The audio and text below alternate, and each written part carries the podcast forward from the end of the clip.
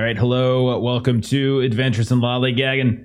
Uh, we are back to playing Werewolf the Apocalypse tonight, continuing and nearing the end of our Future Lies of Dust campaign. Uh, I don't think tonight's the end, but who knows? Choices could accelerate things.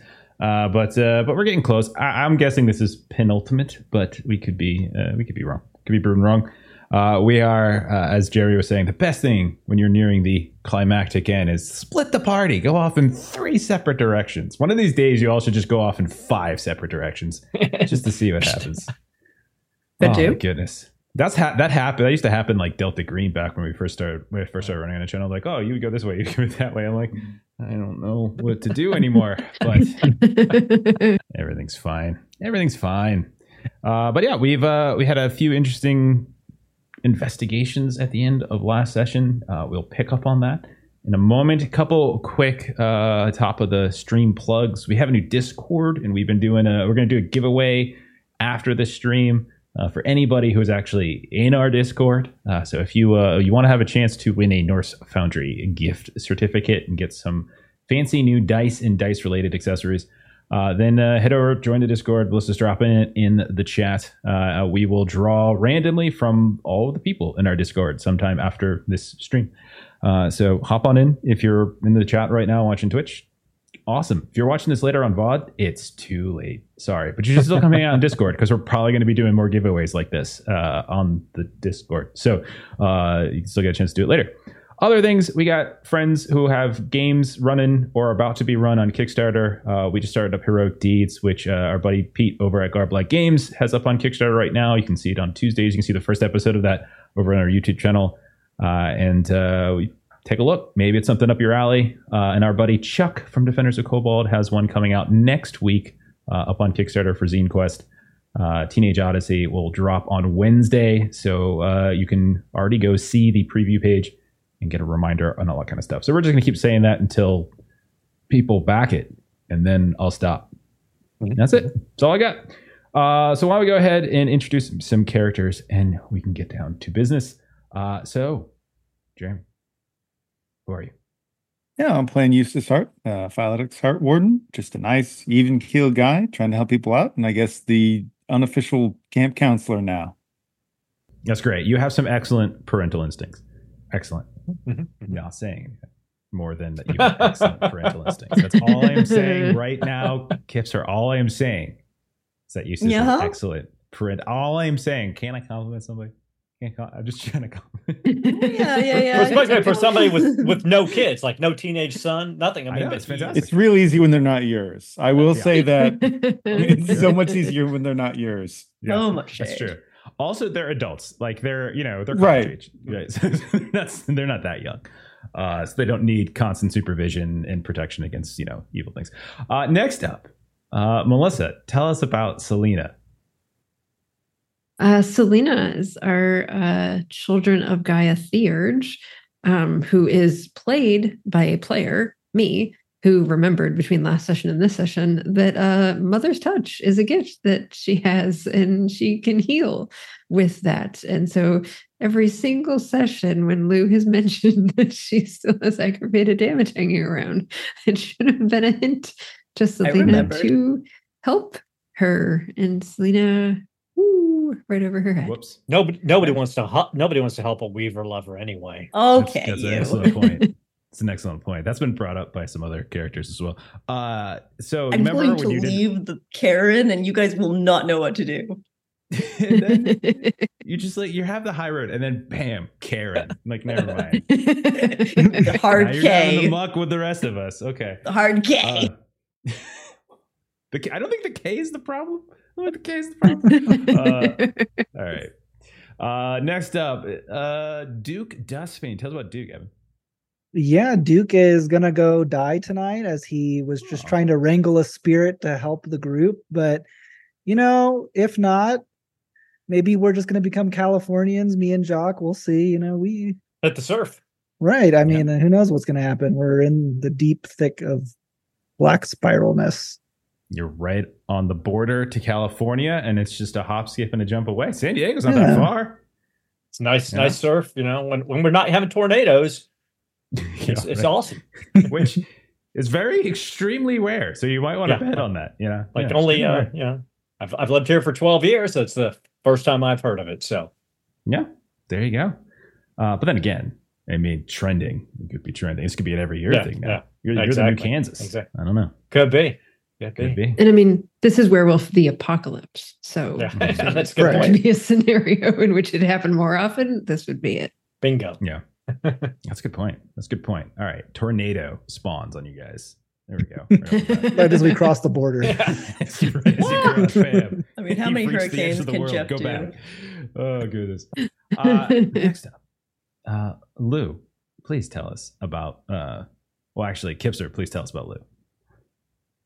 Uh, Lou is a Ragabash glassweaver who's severely misunderstood by all werewolves in this area. Uh, so even though she is incredibly helpful and the best parent around, uh, and just doing all the little little police investigation stuff that nobody else, you know, gets around to, uh, terribly bullied all the time for no justifiable reason at all. At all.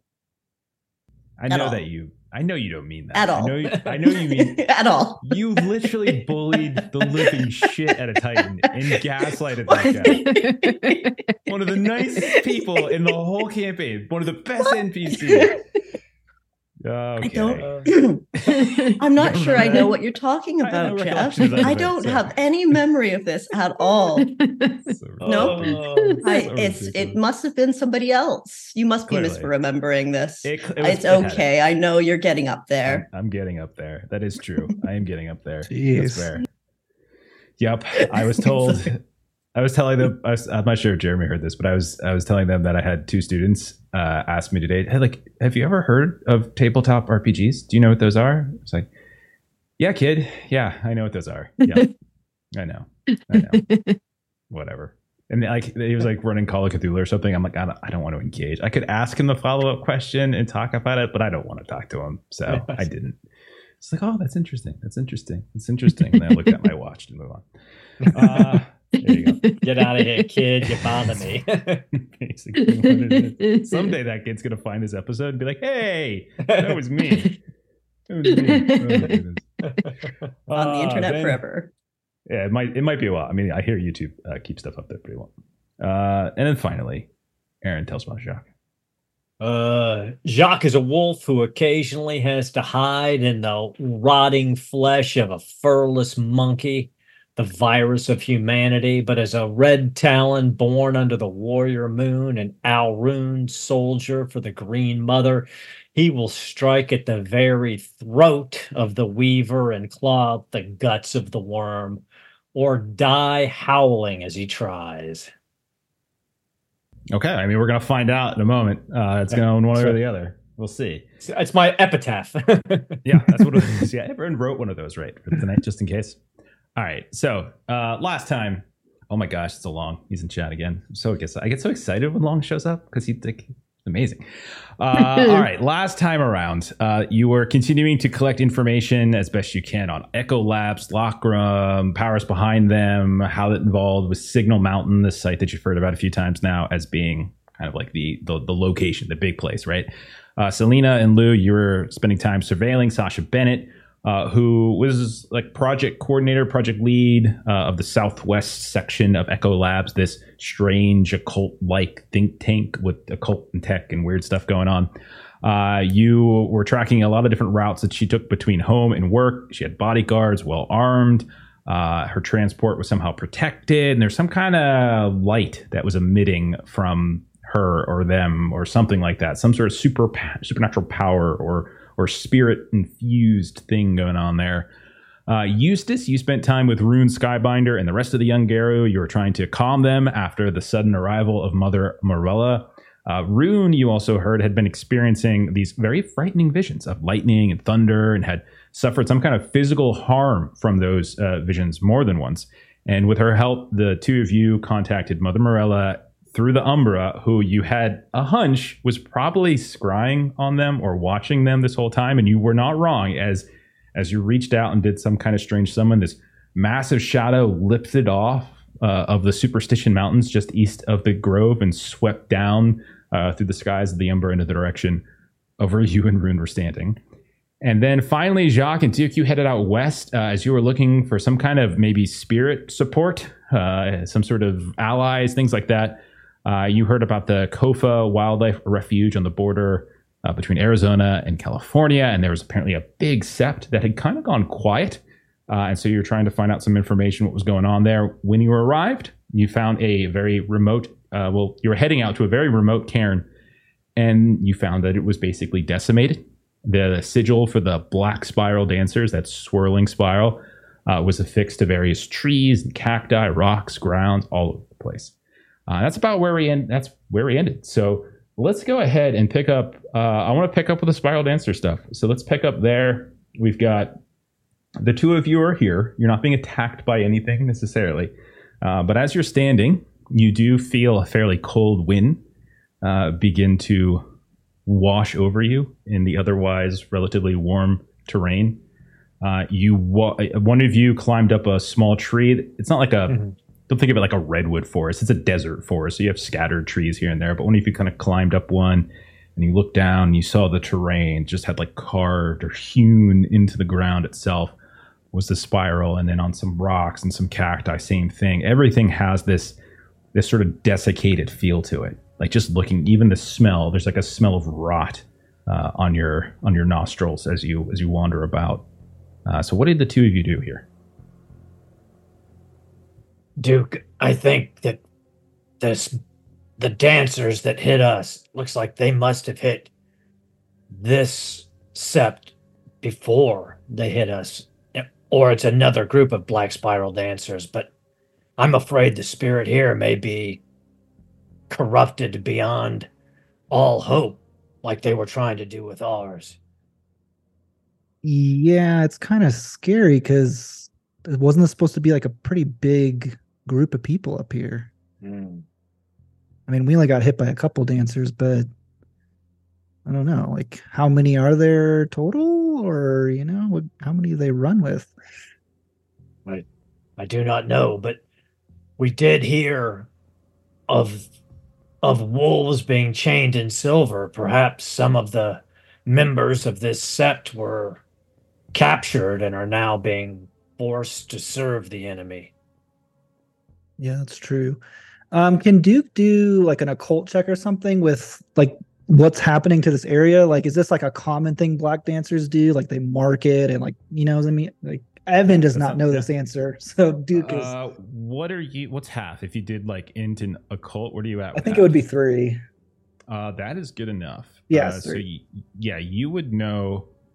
Uh, maybe you did some studying after your your sept was hit, or maybe it's just something you know off the top of your head.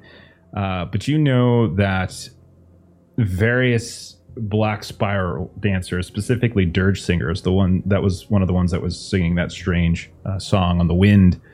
Uh, they have a a rite, a blight right is what it's called, and it essentially, um, it de- like it, it, it causes it damages a cairn, it reduces it, it causes it to sort of, um, in the mechanics of the game, it lowers its value. Mm-hmm but in, in sort of the, the, the story of it, it just begins to decay and decay and decay. And this this certainly has the, the flavor of that.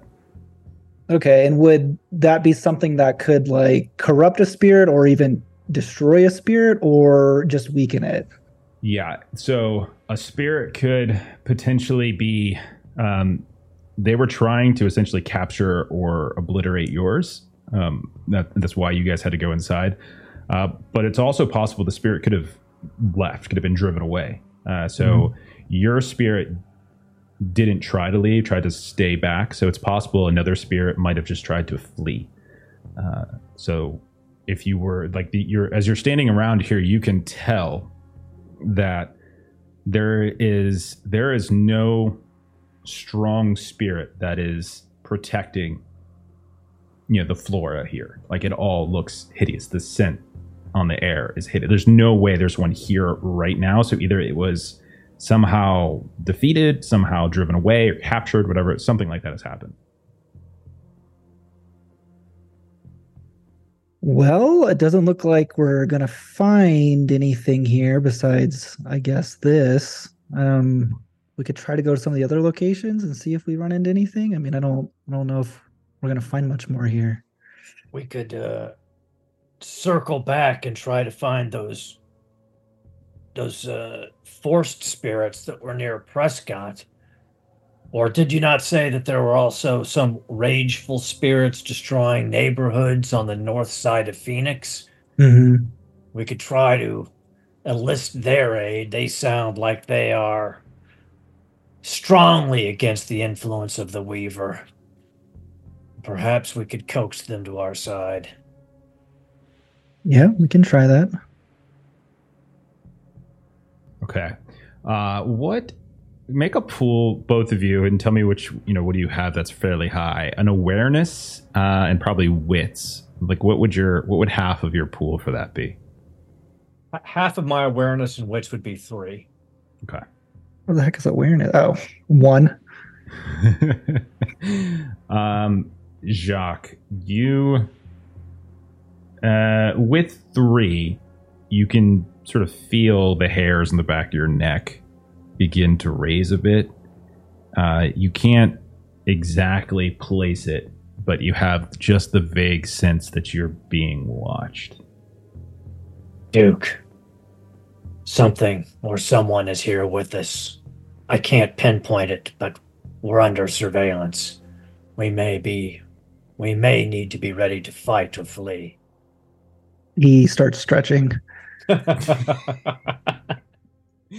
Okay, uh, just give me a second. You know, this takes a little while to warm up the gears. Make that athletic stamina roll. See how this goes. oh goodness.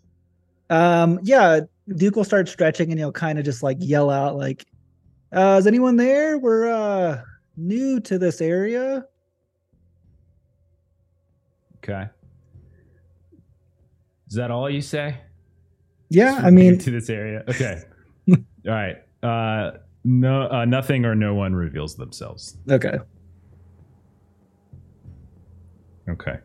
Uh, while you guys think about what you want to do next, let's jump over to Salina and Lou, who were last we saw. You've been following Sasha Bennett to and from her both her place of work and her place of business. You've seen no deviation to other locales. Uh, you've seen that she has taken multiple routes, but the end, the end neighborhood and this sort of like you know North Scottsdale, Fountain Hills, really private locale, uh, neighborhood gated, all that kind of good stuff. Between that and this downtown Phoenix, you know, uh, building, uh, you've just seen that back and forth. Uh, what would the two of you want to handle? Like, what would you want to do next? Like, what is, what's your plan? Do we want to try to see the Umbra side of where she lives? That might not be bad. I uh, should probably follow up with Lucas at some point, but uh, check out her place from the Umbra and then also the uh, maybe the Death Triangle as well uh, at a distance. Yeah, that I definitely would want to keep a distance from. My my guess would be both sides would probably be protected there, maybe, possibly. Well, Yeah, well, maybe I can. We can also do the little. By the way, that gash on your arm, leg, wherever. yeah, um, I've, like me I've had this for a very long time. It's almost a part of me at this point. Would you would you like me to do something about that? I feel bad that I haven't addressed that before. Yes, I would appreciate not having uh damage to my person anymore. That's that's what I am it's what I am here for. Supposedly. Me and my uh six dice of this. Okay. Uh, all right. Sure. Go ahead. Intelligence plus glory. Mother's touch. Hey. Six dice. More like grandmother's touch, right? Maybe you can blame it on the lack of weed. You know, like you didn't have your I mean, t- to be to be very frank, I have spent so much time looking up at the stars. I have not been looking down at those closest to me, and that is a Mhm. failing on my part.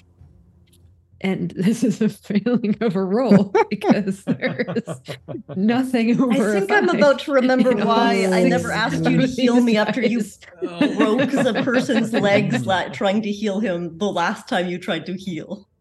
Good. Oh God, I remember that. Yeah, that's that's also partly why I didn't remind Melissa. I'm gonna spend a willpower. Those are rolls. Okay. Um, I can reroll three of these, right? Mhm. For Yep. a willpower. All right. Yep. So let's reroll these three and see how that goes. I would prefer not more injuries at this point in time. Thank you. Hey, six, six, eight. Okay, six six eight. So you have three successes now.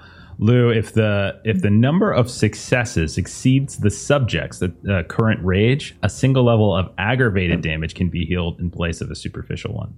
What's your current rage, Lou? I have one One. rage. Okay, Me well, there you too. go. Okay. I I keep using it to try to heal myself. So we'll say that.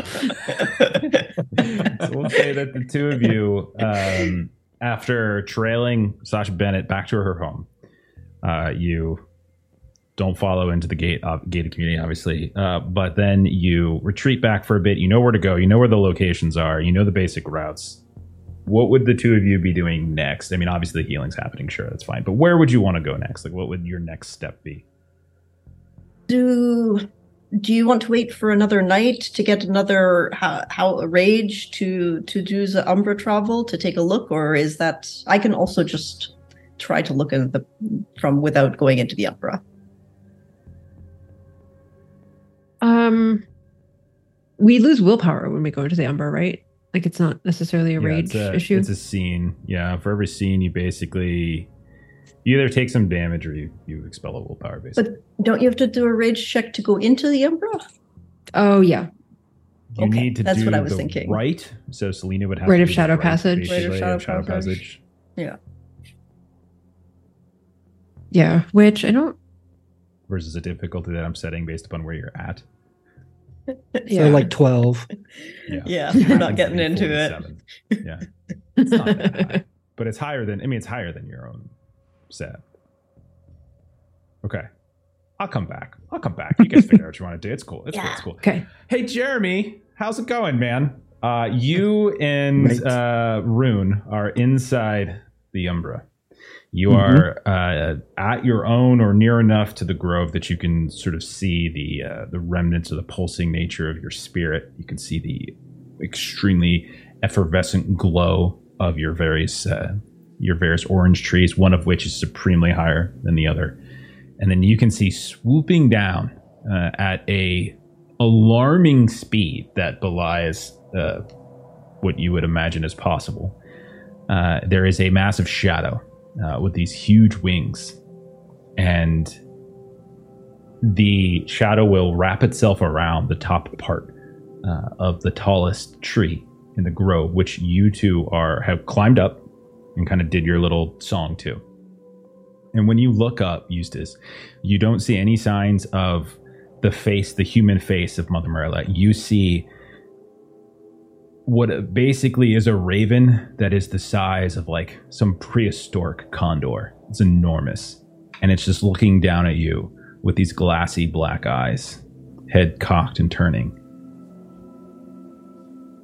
It Doesn't Well, say anything. greatly obliged that you would take the time to come and visit us. Uh, uh, visit us. Uh, oh, the young groove spoken very highly of you, and uh, well, just to put it frankly and humbly, hoping might ask your help because I have a notion that, given what they've said of you, I hope even that uh, you care for them as well, and might be we could work together to take care of a problem in the immediate vicinity.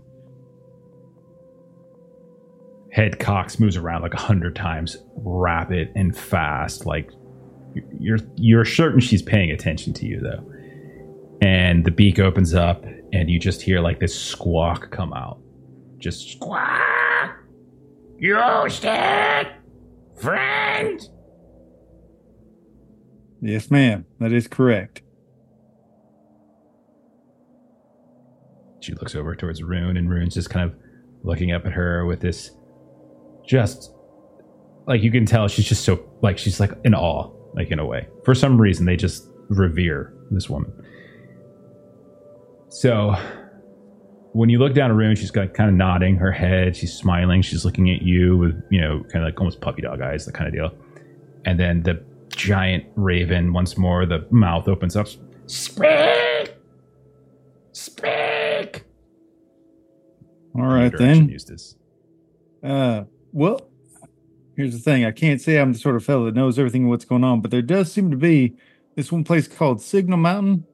A whole bunch of terrible people messing around over there.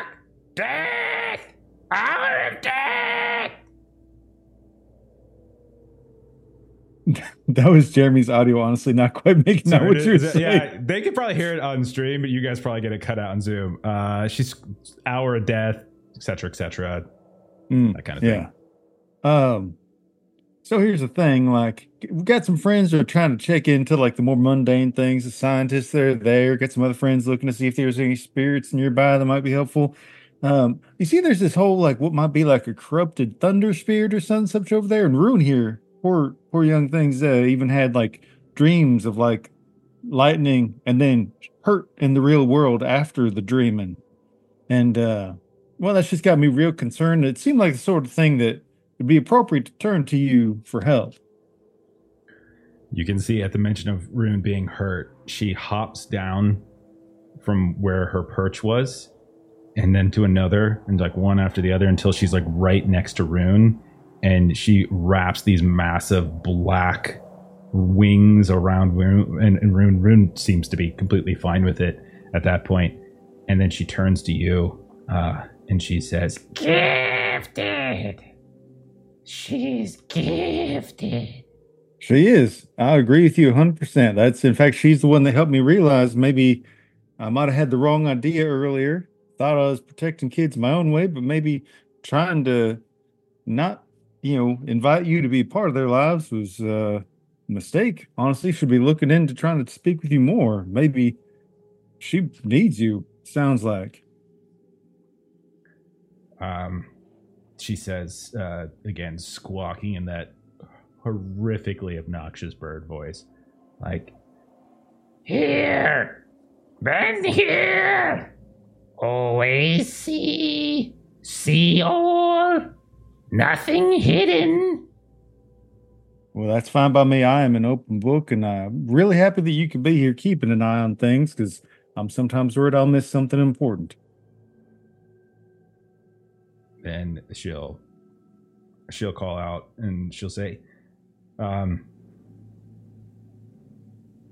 "Ask, what of me?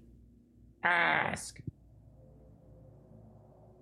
And you know, it's one of those things where uh, got enough humility to be willing to ask, but not necessarily always the wisdom to know the right things to ask. But Rune speaks so highly of you, and um, I feel like you're the sort of person that if I was to ask for guidance for where to go, how to deal with this thunder spirit, off to the, I assume it's west comparatively where we are. Yes. Um, Yes. Because I assume it's part of the problem that we're dealing with. And given the nature of Rune's dreams, I have to assume it's probably what's putting the hurt on her too. And to be honest, I don't know quite how to get over there and deal with the thunder spirit. But you know, you uh you see things, got a lot more experience in this realm than I do, and uh I'd just like to put myself before you humbly and ask for your, your guidance, uh, whatever wisdom you might be willing to share, and I'll be glad to put into action whatever I can do to take care of it and also help make sure Rune does not suffer any further harm.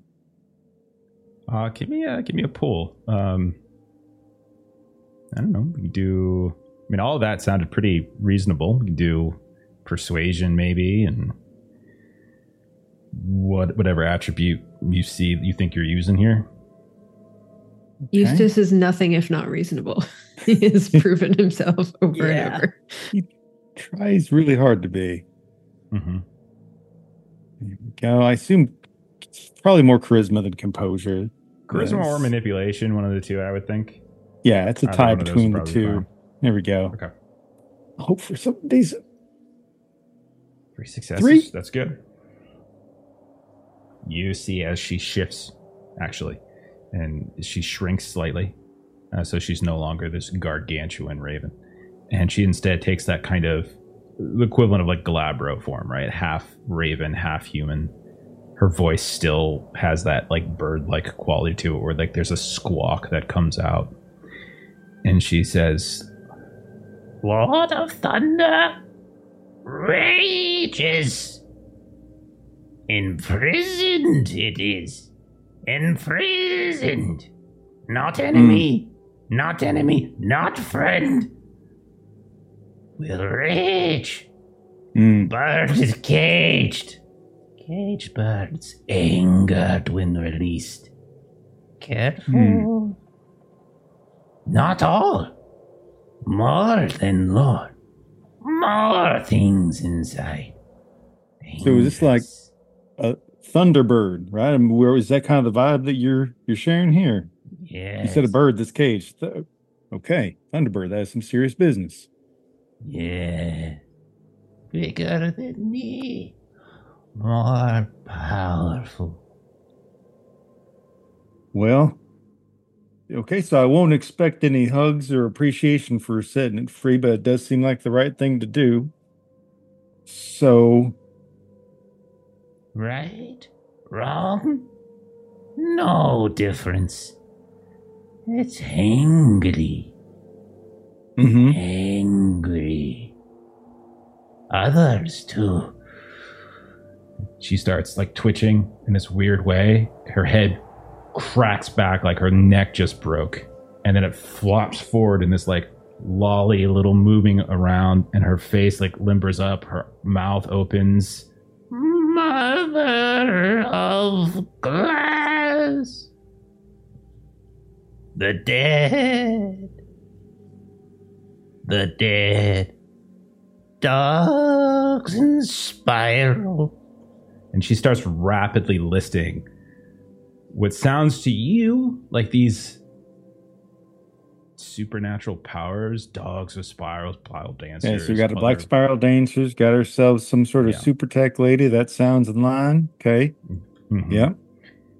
and she at a certain point like as she's listing she her head will snap back again and you'll see it'll come back up no longer in that kind of shifting state where her neck just doesn't seem to be working anymore and she, like she was just sort of overtaken by something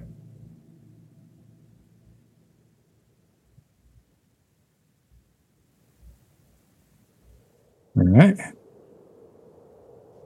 At that point, she she will un like uh, she like when she shifted, she still had kind of her arms wrapped around Rune, and she lets go. At that point, Rune had like tucked her head like into the crook of the the, strange woman's neck, and she's you know younger. She, she's actually indeterminate age. You can't really tell an age from her, Mhm. but she she you can she's like half raven, half half human at this point. But she'll let go, and then you can see she begins to transform back into like her large form, and then she'll squawk out. Always watching. Well, no. If you mistreat. Squawk. and she lifts up into the air like of the umber her arms extended extremely wide to cast this immense shadow over top of all of Gaia's grove and she flies back up onto the mountain Well, that was something. okay um, at that point we will shift back to jacques and duke uh, still over by uh, the border to arizona Uh, what do the two of you want to do now? You know that Jacques, you had a feeling of being watched, but couldn't quite place where. What's the plan for the two of you? Jacques will turn towards Duke, and as he's walking towards him, just very, very quietly say, Do you want me to shift and see if I can find who's got their eyes on us? Yeah, if you want, I'm just sitting here on Spirit Mingle. I don't know why I got ghosted. Spirit mingle.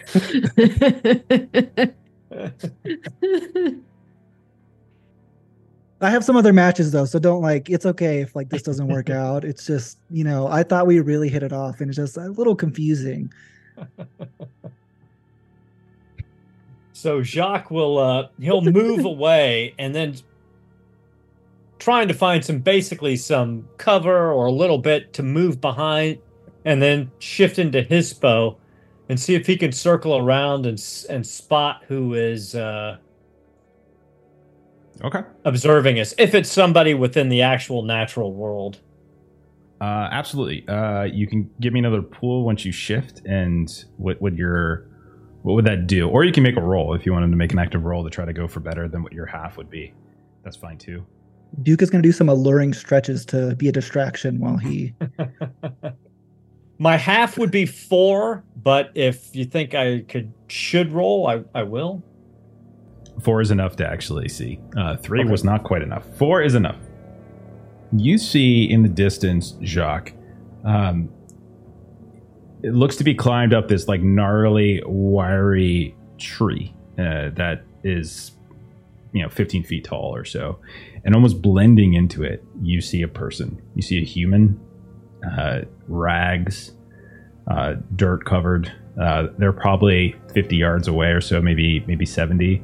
Um, they seem to be outside of this desiccated radius that you've that the two of you have been exploring around, uh, and they w- have what looks like binoculars, and they're watching the two of you as you've been exploring these grounds. I yip back towards Duke to indicate that I see something and that he should follow in his human form. And then uh, Jacques will run to the base of the tree and, and basically tree this human. Tree this human? Is that what? Yeah, I mean, run to the base of the tree, pop my paws up, look up, growl, you Oh, know, okay. terrify. Okay. Um, doesn't react actually in a way that suggests they're terrified. Just So- kind of like Supernaturally aware but not terrified. Yeah, just kind of looks down at you, and you can see a, a man in his probably 30s or 40s or so, but has lived a very difficult life, especially of late, uh, as he is sunburned extensively. Uh, the skin looks kind of gnarled and, and sort of blistered here and there. Um, clothes are certainly ragged, uh, and they have what looks like these pale eyes, like these eyes that just feel tired to you. And as you're there yipping, uh, you hear just the voice come out from you don't know what comes for us all. If you did, you would not waste time on me. So Jacques is just kind of growling low in his throat, looking back, waiting for Duke to get here. Um,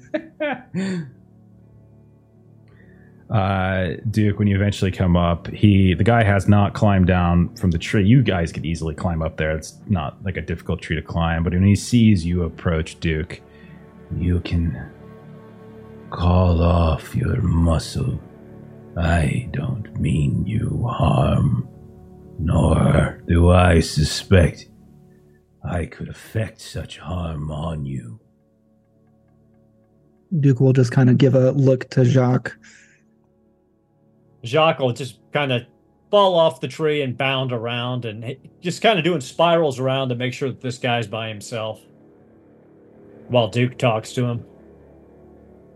He'll say to you, You are too late, brother. We have fallen. All. Some. Some have passed on. Others are leashed.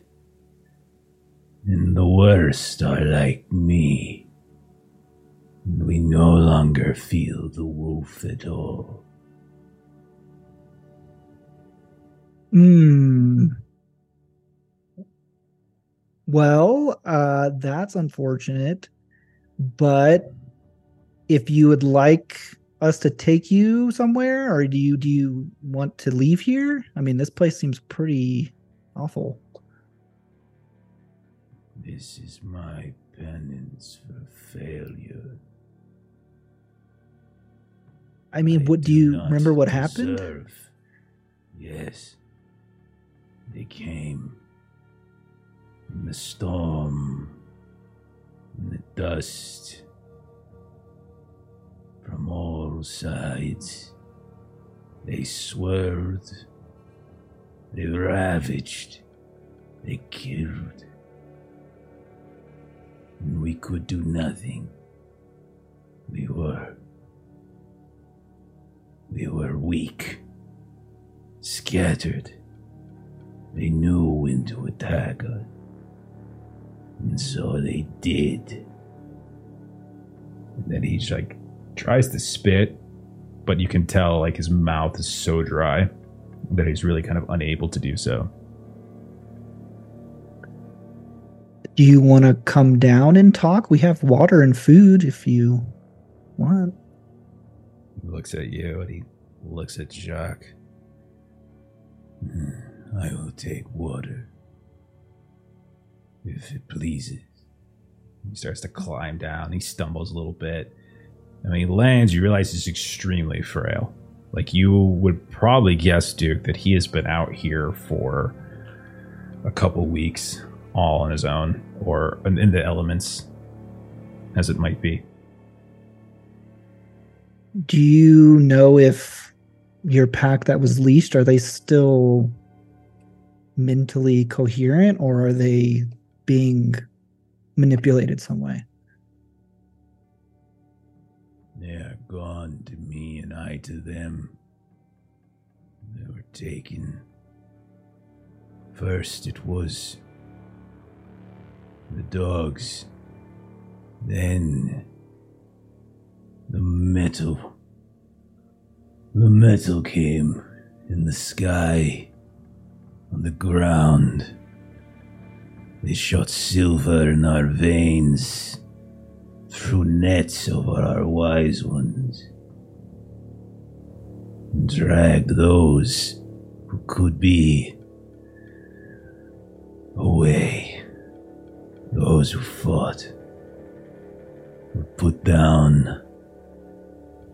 Those who ran were chased down. Few got away. I know not where they have gone. The wolf is lost to me, you see. I cannot feel it any longer. It is gone. Everything is gone. There is no no hope left. Hmm. Did your Cairn spirit did they just run? Did they f- disappear from here? They And he gets like almost sick. And he like retches up like this dry heave of bile. they defiled it. They they defiled it. Clipped clipped it, wrapped it in taint. I don't know how the humans did it, but they did. They had Fomori with them. Infected, possessed, they seem to work in tandem with each other. They uh, betray the spirit world. They are He tries to spit again, but again, it just doesn't work. Well, I'll offer you a hand once again if you want to come with us. I mean, you don't need to fight, but these are the same people we're after, and we're trying to find allies. So if you'd like to join, we can take you. If not, it's no no offense. Uh, it's gonna need a gonna need a roll for this. Uh, Yeah, what sure. Would you put a pull together? Whatever, whatever you think Duke would use to try to convince All right. him to. I'll do go along. manipulation persuasion. Okay. Like it. and let me double check some stuff. Should be plus two. Manipulation.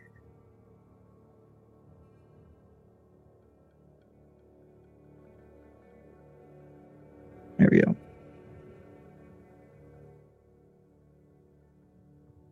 Four and all. Oh, you know what? All willpower. Let's see if we get some more. Okay. You know, we got to help a brave soul that has been abandoned. Five. Okay. Um, you can tell that he doesn't want to. You can tell that he is sort of resigned in some ways uh, as this sort of being his penance, you know. And he is he keeps talking about having sort of like the wolf has been lost to him. You, you Mhm. realize he's kind of sort of fallen, uh, like I think it's Harano. Basically, he's he's just sort of given in in some ways and given up. But something about you trying to get him to join, seeing other wolves, you see like he'll look up and he'll say, I will die with other wolves. That is the best fate I can hope for. I will come with you, useless though I may be. You'll find a new purpose. And perhaps we can get the wolf back in you. What purpose does not pale when compared to that which I once was? But I will come, if only to die somewhere else from here. Uh, well, that sounds good. I'm Duke. This is Jacques. And what is your name? I was once called Bloodwind, but I don't deserve that name. I am Armando. That is what I will go by now. All right. Well, we're to head back. We were trying to get some help from the spirits as we know where these people that attacked you are, but like you've experienced, they have a lot of tricks and weapons. So we're trying to gather what we can. That is wise. I wish you luck. I will come with you, though. With that, I shall bring all of my bad luck with me. And you will suffer for it as I have. Uh, that's okay. I'm pretty old, so You have a good spirit and sense of humor, do you? They will break that eventually. well, we'll see. We will. We will. Jacques comes up and growls at the guy as if to say, Get your shit together, wolf. You hear a, a beep on Duke's phone. Oh, another match. And so you return to your cars with Armando Bloodwind, well, the the werewolf formerly known as Bloodwind.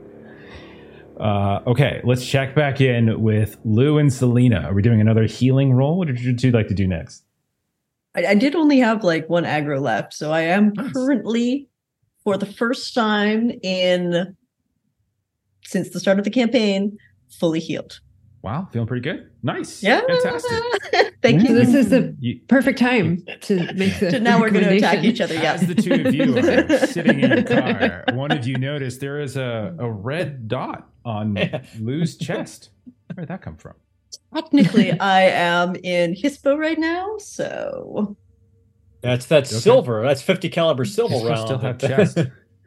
From that Yeah, Barrett yeah, 50 yeah. caliber sniper rifle. All right. So, So, what's now the that you you're two? feeling a, a little bit better, um, perhaps we might want to uh, get a little more in the spirit of things before we Mm. jump over into the Umbra.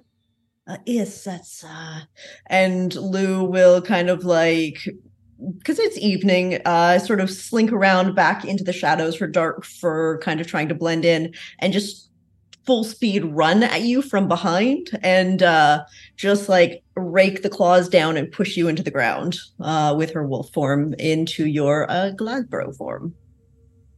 And Salina is just going to sort of like reach behind her and with, you know, kind of old woman strength that you weren't quite expecting, kind of turn around, grab you, and kind of flip you kind of WWE. and so we were uh taking up our rage. Yes. One each. Gotcha. Uh, Yeah. And uh, yes, let's. All right, let's take a three look. minutes of full health that you had. I hope you savored them. I I appreciate it. It's uh, all right. Let's do the right. I'm I'm with you. Okay. Uh, so whereabouts are we, and where are we trying to go? You just parked your car somewhere random, and you're trying to get into the neighborhood where Sascha Bennett lives. We're not necessarily going into the neighborhood. We want to look at what it looks like from the Umbra. So if we can't see it at a distance, maybe we'll get closer. Okay. But uh, I Yeah. don't know that we would immediately go close to it. Uh, That's just my Yeah. feeling. it's just okay. the two of us. Yeah. Okay. Okay. Sounds like some coward talk. but That's fine. I Uh, remember that. I you mean, just- broke my telescope. she might have another one. You broke your telescope. You broke my telescope.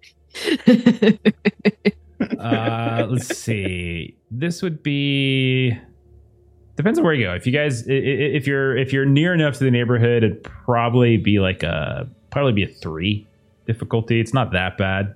Uh, as long as you're outside of the neighborhood, it would probably be a three. Inside would be a four. Difficulty three. If you want to give that a rip.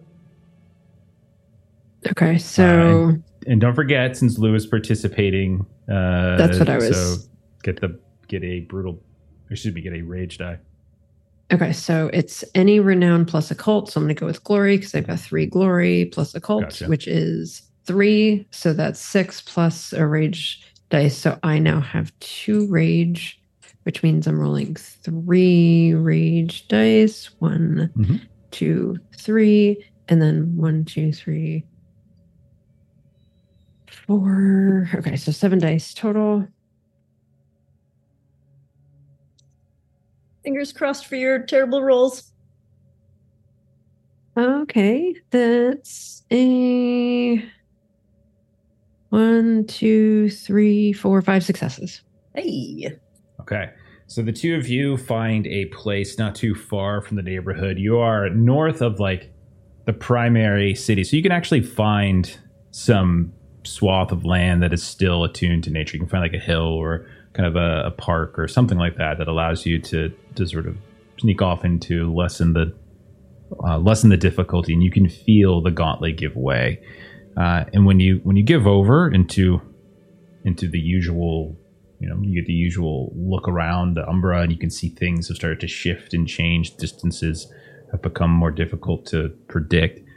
Uh, buildings that moments ago were these tall things of concrete you look at them now and you can see like all this strange metaphor of safes and money and you can see other things that look more like like this golden arch and such. Um, but eventually uh, you you find your way traveling through not too far uh, to what now that you look at it appears to be this kind of giant cage.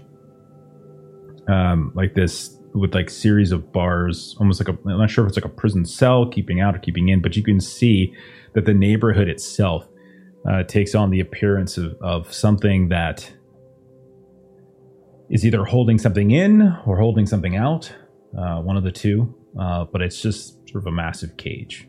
Um, it's probably not the most it's not it's, again it's a relatively obvious metaphor in this case. Uh, it just it's a gated community and kind of has that feel to it. Um, in terms of spirits you do see like an occasional one kind of flicking around here and there going about its business. Uh, you can see some strange spirit kind of off in the distance serving as what almost looks like signal lights. You can see another kind of over here it's traveling along on the uh, on the dark uh, dark hills that might be uh, some kind of animal spirit nothing nothing out of the ordinary uh, that you wouldn't see any other time that you would just travel around and uh, you know relatively populated neighborhood. Uh, so, what do you want to do? Lou is just going to look up and see if she can see any weavers up around and see Yeah. because she recalls sometimes they can be sick around this kind of stuff. Uh, she wants Yeah, to make you- sure. You look they are. around for them, and you can see that there are lines like the webs, there's Mhm. sort of communication threads here and there that the spider, you know, the weaver spiders kind of stitch here and there. You don't notice much like that first arc of the game. You don't really notice anything to suggest something is in bad order here. Um, everything again looks relatively normal. Um, they're up they're up fairly far uh, in the sky and it's really just you know that they are sending internet signals cell phone signals tv signals it's essentially all this communication that's effectively happening up ahead and they're moving around at these great speeds some are on top of what looks like a cell phone tower in the distance this big hulking spider-like figure with a giant uh, sort of spherical rear to it that's kind of glowing and, and, and sort of pinging so that you can see almost a mile away but again, nothing that would alarm you currently. Doesn't look out of the ordinary. Should we try to push into this cage? Yes, I think we should do our due diligence at reconnaissance. Right. Let's uh, hmm, be very careful, but move forward. Okay, one of you, uh, give me an occult wisdom test. Uh, that would be a, I think a five for me. How many dice would that be for you? Same, go for it. Okay. Um, I will just use one of my threes, and We have, I think, I think we're like going to war or something. We have like a thousand planes going overhead right now. It's absurd. It's good. It's, just ridiculous. Muting ourselves because we can hear it. It's, it's absolutely it's insane. constant. uh, ooh, do I want to use a re- willpower to reroll? I feel like those Red two? Dawn is happening and we're busy playing werewolf. Well, if the rush, if you get uh, invaded, let us know. we I also will have come- plenty of audience dice if you want to kind of like one onesies for yes. rerolls. If I can use one for one reroll, I will uh, do Mm, that. Not a purist, I see. No. I have no shame. What are you talking about? No, never oh, mind. I'm aware. Cut. um, so three successes. Okay. Uh, that is enough for you can essentially find a gap in this strange cage around you and push yourselves through. You can kind of feel it eat away at you. Like it's it's not like you're pushing in between the bars as much as you seem to be going through some some sort of invisible or translucent barrier, but you're able to kind of push your way in. You almost feel like part of you is left behind in some way. You feel lighter as though not all of you has made it in. But when you look out in front of you, um, you can see row after row of sort of like these kind of identical looking boxes, one after the other, which you think is just this, the neighborhood. But Lou, you do notice that pretty much hanging on top of, in the corners of, or underneath the eaves of, of them, you can see dozens and dozens of these giant eyeballs uh, just staring out left and right in all directions. Uh, and I would say, without without a roll or anything, Lou, you're you're familiar. You would know that these are likely some kind of lurking spirit. They're likely watching. That's sort of their purpose. They're they're they might be inhabiting security cameras. Uh, they might be and and sort of ha- inhabiting like motion motion sensors on lights, things like that. And they all of which are they're everywhere. It's it's infested, almost like like a like a teenage teenage acne, like every which way uh, up in front of you. Salina, hold on. I'm just going to uh, activate uh, Rite of the Forgotten Record. Uh, we're being watched all over the place, so it would make me feel better. Um, so I'm just going to activate while we're in the Umbra, uh, a wisdom and uh, investigation. Uh, right. Uh, boop, and boop. There we go. Uh, so that is a five successes to activate our forgotten records, and then uh, I think I'm going to use my gift, uh, Spider's song, to see if I can hear um, the house that we care about. See if she's talking on a phone or anything, Okay. uh, which will cost me one willpower. So I would say that after you, as you go through the rite of the for, forgetful record, Hmm. you're not actually. I would say you would probably not be particularly confident that it's actually going to function in this case, as that Yeah. would most certainly keep you from the database of just your standard mundane uh, recording devices. That's not what this is. These are cameras that are infested, are pos- literally possessed by spirits. Okay. So there are spirits that are possessing them. So that would more work in the case. You know, i- it's possible. Yeah. It's possible it could work, but like it might prevent data from being transmitted to databases, but it wouldn't necessarily Yes. prevent a spirit from actually seeing you. Um, so Okay. that might be something to, to think about. change of plans and Salina, maybe stay here for a second. I'm going to do Blur of the Milky Eye and, and do that way instead. And I'm just going to sneak up there. Still haven't moved an inch. Excellent. If you hear screaming, please come and save me. Okay. Great. I, I am not I a will. good fighter. Don't worry, she's gonna heal you. Okay. Yeah. Eventually. She Eventually. remembered. She remembered. Okay. She has this ability. Second to last episode. Yeah, yeah. Um, all right, then instead I'm gonna do Blur of the Milky Eye with a forgotten record mixture. Um, and Mhm. that is a rage check instead of willpower. So I will Mhm. just do Yeah, it's just basically Oh, lovely. a stealth. Effectively, is what you're doing I'm here. glad we did that extra rage. I have a little bit of a buffer, but it is active. Um, and that means so I kind of look, and maybe there's some lizards around, and I uh, pull in their kind of form uh, to become shimmering and harder to see. Okay. Uh, okay. So Means my stealth go- check uses my wisdom. yeah, you can go ahead and roll that stealth check too if you like. Okay, uh, wisdom bonus is three. Um, that is where's stealth one, and dexterity and three. Roll. Oh, Okay, one wisdom for a reroll. She rolled three successes. It's not horrible. It's not great Mhm. Though. crit, Uh, though. you crit though. that is There crit. So that's that's two of the two stars. Okay, That's so like seven successes, and it's a crit.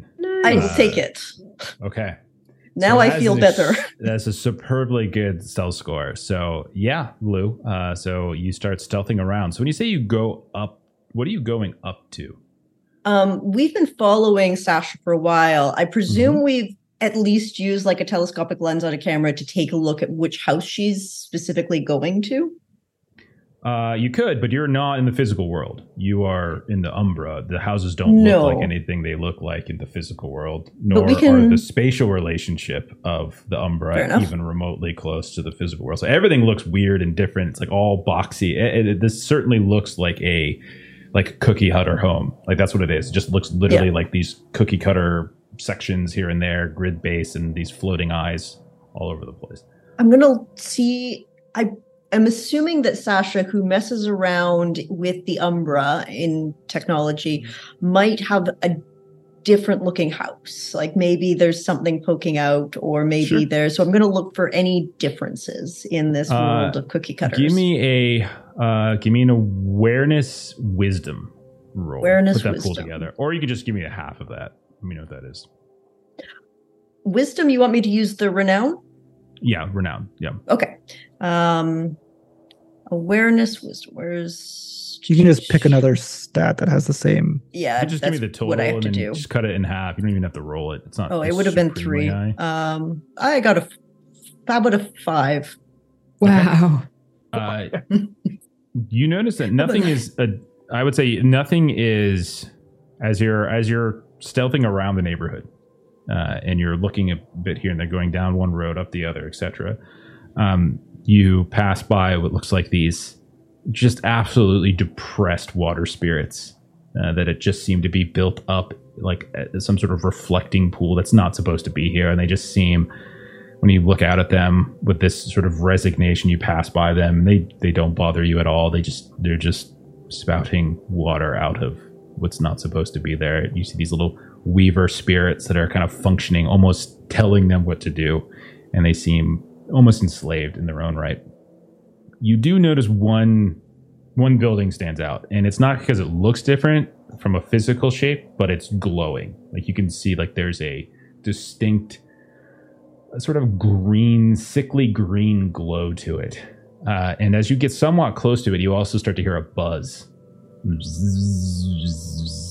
Almost like this massive swarm of insects.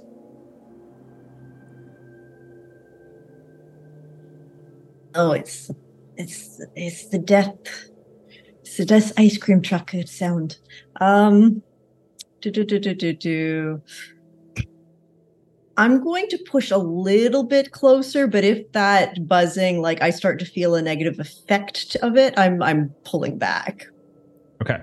So you your stealth score is so great that you don't you aren't noticed by what appear to be uh, several spirits that have taken up sentry in and around this shape.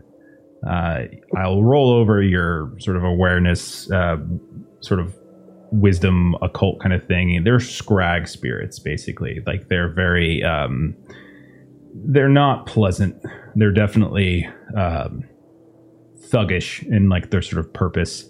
Likely, you would guess that they might be sort of guarding the path into uh, into here in the in the spirit world, but they don't notice you as you are moving with great stealth. However, you do start to feel this overwhelming sense of nausea and sickness overwhelm you. And some of these would appear to be these very healthy looking horseflies uh, and other types of insects begin to get caught up in your your clothes, your hair, your fur, whatever it might be. Bane, and yep. you do feel a b- bit of nausea. It does not not to the point where you have to roll anything, but you're feeling it. Um, and so she'll trot back um, towards Salina come up behind her, spook her. As she uh, reappears and reemerges next to Salina uh, out of nothing. We're so quiet. I, yes, uh, the, the pause help. Um, so there is a weird sickly green glow, and there's flies, and it's the the death, uh, the ice cream truck death sounds that we were talking about before.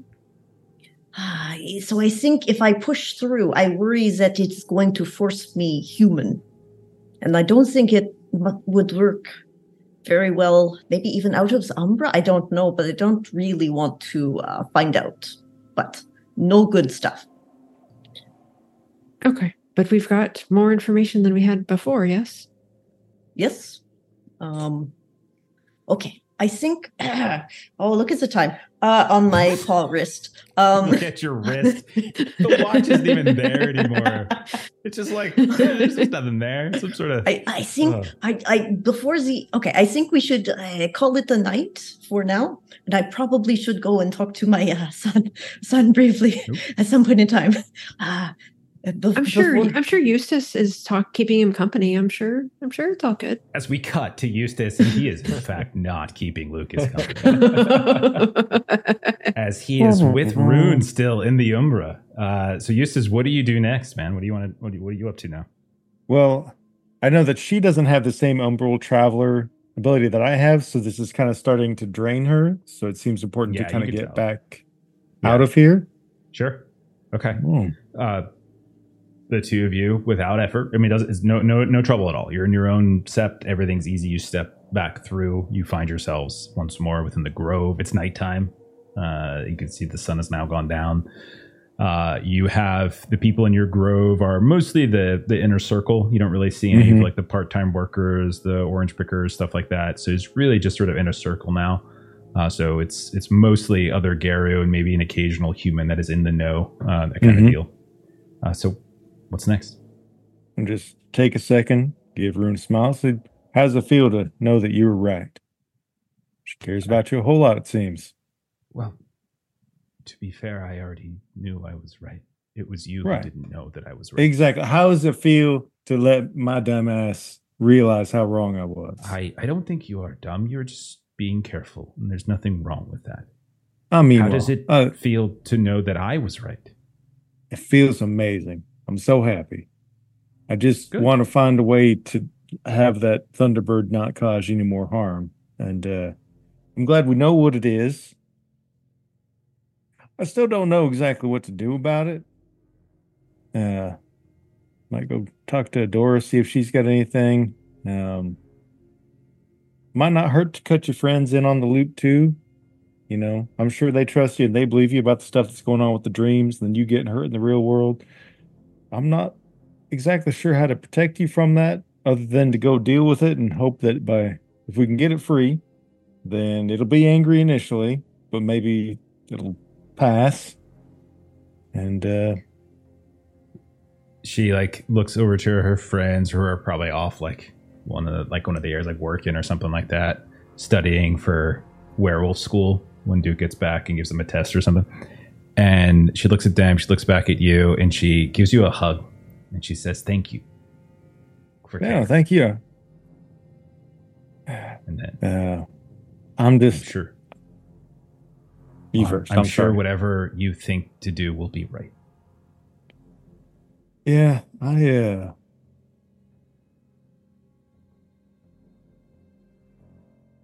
I mean, we're gonna need all the help we can get, but at the same time, the last thing I want to do is like drag you straight towards the thing that's causing you harm.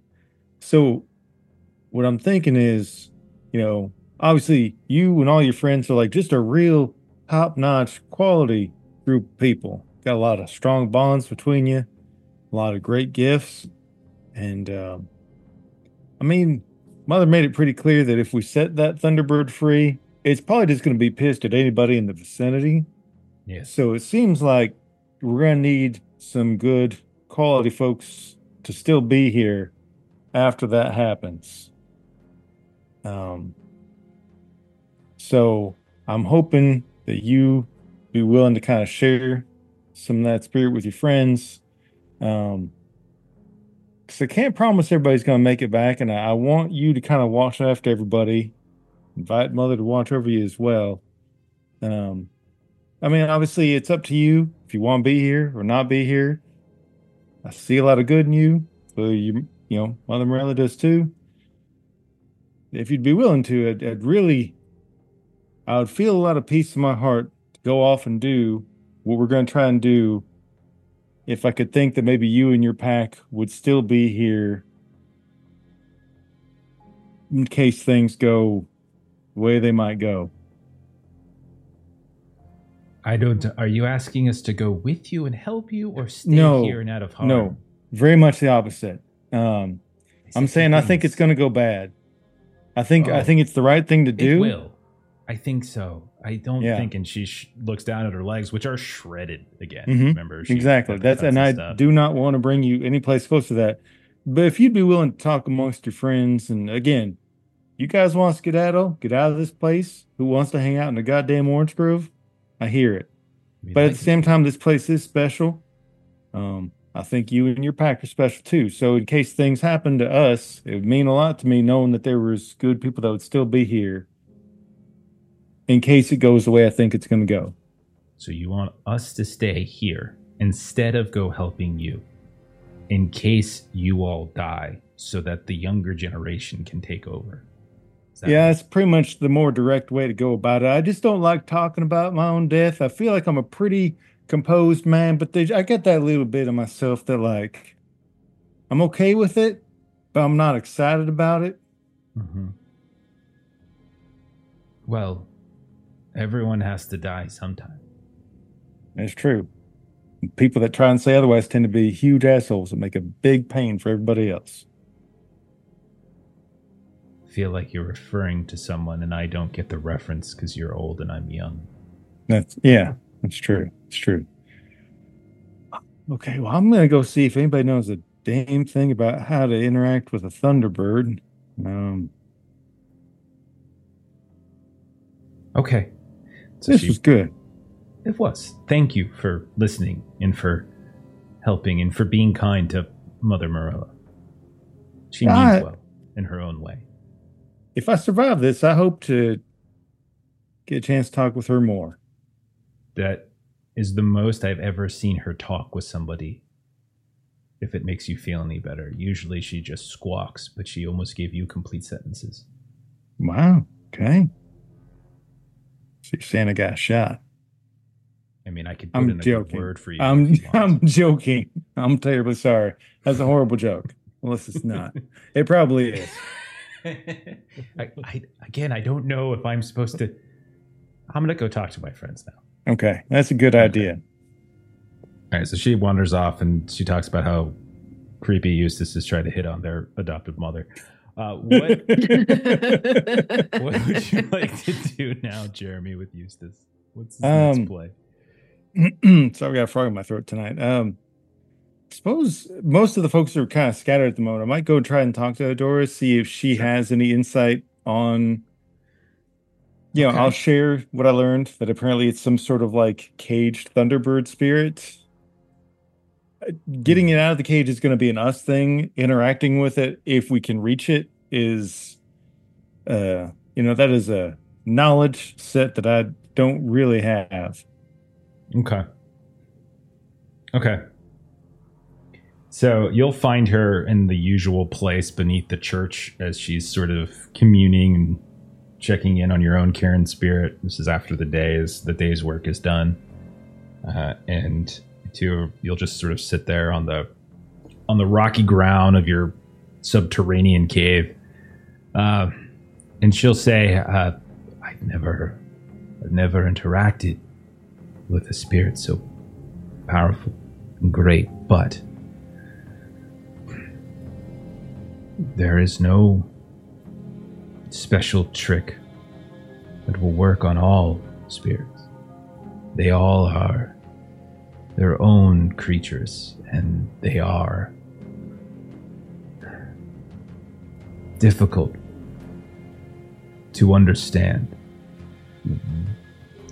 spirits of that power are even more complex. Their motivations are beyond our understanding.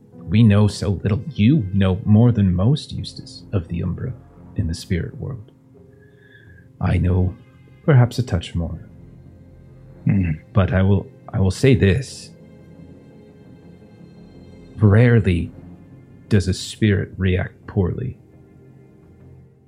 to well-intentioned behavior. There well, that's going to be my hope. Yes, and you are, if nothing, well intentioned. Thank you.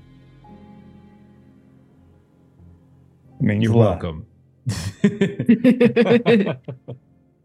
My advice will be to do what you can to beseech it with your charms. Do what you can to show that you are friendly to it. Do what you Mhm, can to mhm. show that you are not the same as those who have captured it. And perhaps it will spare you in its rage. Okay. Well, you know, I'll go put on the Axe body spray and, you know, we'll see if it's not a total ground zero situation. I'm, I'm kidding. I don't, I don't have Axe body spray. Like I said, well intentioned. Well intentioned, not stupid. I'll skip the, the Axe body spray. That might be a good idea. Yeah. That stuff Okay. is terrible. I think the worm made it, to be honest. I think, I think so it's too. just bodied worm. All right. Well, I'll wait for my friends to get back and um, Okay. we'll go storm the castle. It sounds like a great time awaits. So we'll say in short, in short order, Salina and Lou. I think you were coming back, right? Is that fair? Because Lou, Lou, you wanted to check on your Yes. um, son. yeah. Okay, forgot about it. Okay, but you, you, you, the two of you were going to leave the Umbra and, and start yes. going to work. Yes. So let's yes. check back. Did we take Jo- willpower? and Duke then. Were we there long enough to take You were there for one scene, so it would have been one. So with, One, Lou okay, kind okay. of stealthing around and everything, you would have had to burn one. Yeah. Uh, so Duke and Jacques, the two of you, uh, get back in your cars. You have Armando Bloodwind with you. Um, it is getting dark. We'll say it's not for we're a little bit behind in terms of time. Like you guys are out west a little further, so it's it's sunset basically. Uh, what's the next stage for you two? Do we want to go to another location, see if we're successful? Perhaps we check the the spirits on the north side of Phoenix on the way back. Mhm. Perhaps they might be there and amenable to striking against the Weaver and its agents. Right. I mean, no one's called or texted, so I guess everything's good. Because you know, responsible people would do that if something was wrong. So we're just gonna assume everything's okay. I have no phone, so I will assume everything is okay. Yeah, and I'm running out of battery with Spirit Mingle, so I probably should behave. But let's uh let's drive over there and see if we can find him. And as we're driving, uh, he does want to talk to Armando a little bit and uh, ask him, "Do you even want the wolf to return? If that could be done for you, do you desire it, or is that lost?" Uh, he'll look at you in the like as you're driving, like with these just dead eyes. Why should I deserve it? You saw what became of the place that I once protected. I don't Right, but- deserve. you weren't the one that caused that. I mean, just because bad things happen to you doesn't mean you should be punished forever. But I survived. That means I failed. Right, but so did your spirit. I, we think, right? I mean, My you're not the only one. Raged and fought. And then it was taken. It didn't flee or run or hide. Others in the community, they fought. They were killed. They were taken. I would rather either fate. This is the worst. So Well- I do not deserve the wolf. Nor do I think you have the capacity to provide it. Well, I think you're wrong there, but that's okay. Um, seriously, you really don't have the capacity to provide it. I mean, I think there's a five experience rite that can bring the wolf back. Uh, you. But if you don't con- want it, you would need to convince him. He is. He's. yeah, I know that's what I'm saying. That's why I'm asking so, him because, Yeah. like, I'm not gonna get the rite if he doesn't want to do it. That's why I'm asking him. I'm not forcing it on him. But you could roll like a manipulate or something to try to convince him. Yeah, I mean, like, you Yeah, it's can not his try to and like convince him. I'm. I'm fine with you want to doing a roll on it. That's fine. Yeah, that's. I mean, yeah. I mean, I'm. I was generally just asking RP wise, like, what he felt about it. It wasn't like Duke is trying to force him to I mean, take the wolf back. yeah. it just He sounds like survivor's has- guilt. Yeah. It's, Yeah. It's, it's it's effectively that, but like times a hundred because it's werewolf. Jacques Uh, would growl at him. Brother, find the wolf inside you. Join us in the last battle. Help us strike against those who struck down your pack and greet the Green Mother with a howl on your fangs. For like the briefest second, like you see a light come back to his eyes, but it immediately goes away, and he. I would just make your task more difficult. Uh, I mean, so if you would like yep. to Duke make a roll, you can take a bonus die for Jacques as he's Okay. seems to be helping. Uh, but yeah, you could you could give it a roll. All right, let me me roll the same thing.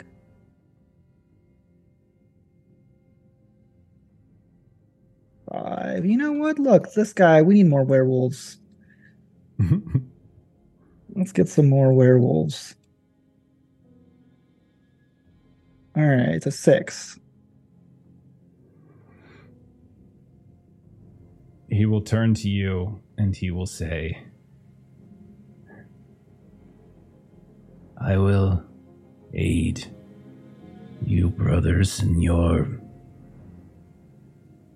in your task. I will try to find revenge. And should I survive it, then and only then will I have been deserving of the wolf once more. To take it now, to return it, I have misused my gifts. I have fallen short. until such time as I can prove I am worthy. I do not. I do not want it. So, mechanically, just so I'm not, so you know I'm not fucking you over, Evan. If a Harano tracker is ever completely filled by a werewolf, they leave the game. Like they're like literally out of the game. This isn't the case of like you guys running out of rage and you lose the wolf that way. So he's he's literally in this state of like despair beyond just well, he ran out of rage this night. So I will say that like for him, he needs something extraordinary. Like he needs a big win, something to really shock him out of that because he is the equivalent of a one of if you one of you filled up your Harano tracker, you would be out of the game. Like your character's dead basically, and that's essentially where he's at right now. But um, I don't want you to burn your XP on it either. No, no, no. That's why I was trying to ask, like in game, and Yeah. do it in game before I did anything like that. I think I think with six successes he'll do it. Like he would probably you might be able to do an extreme like bring him back, but only with like by leading him into and doing something heroic will he probably feel that it is something worthy of him or that he is worthy of it once more. And Right. he would probably, you know, submit himself to such a to such a ritual or such a rite.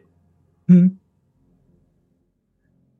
All right, well that's fair. I mean, we're not trying to force anything upon you. It's just offering if that's something you'd be interested in or not. Um, but I did want to, as we're you know kind of spirit hunting, can you tell us more about your spirit and if you like knew its name or anything? Because if what you say is true and they were captured, I mean that sounds like an ally to me. If we can release it, Yes. Our spirit was a serpent of fire with glorious wings. It could. What it could do with heat, it would absorb it so that it would be cool for us, even in the harshest of summers. And it would be warm, even in the depths of winter. It would cause the, the flowers, the blooms, the blossoms to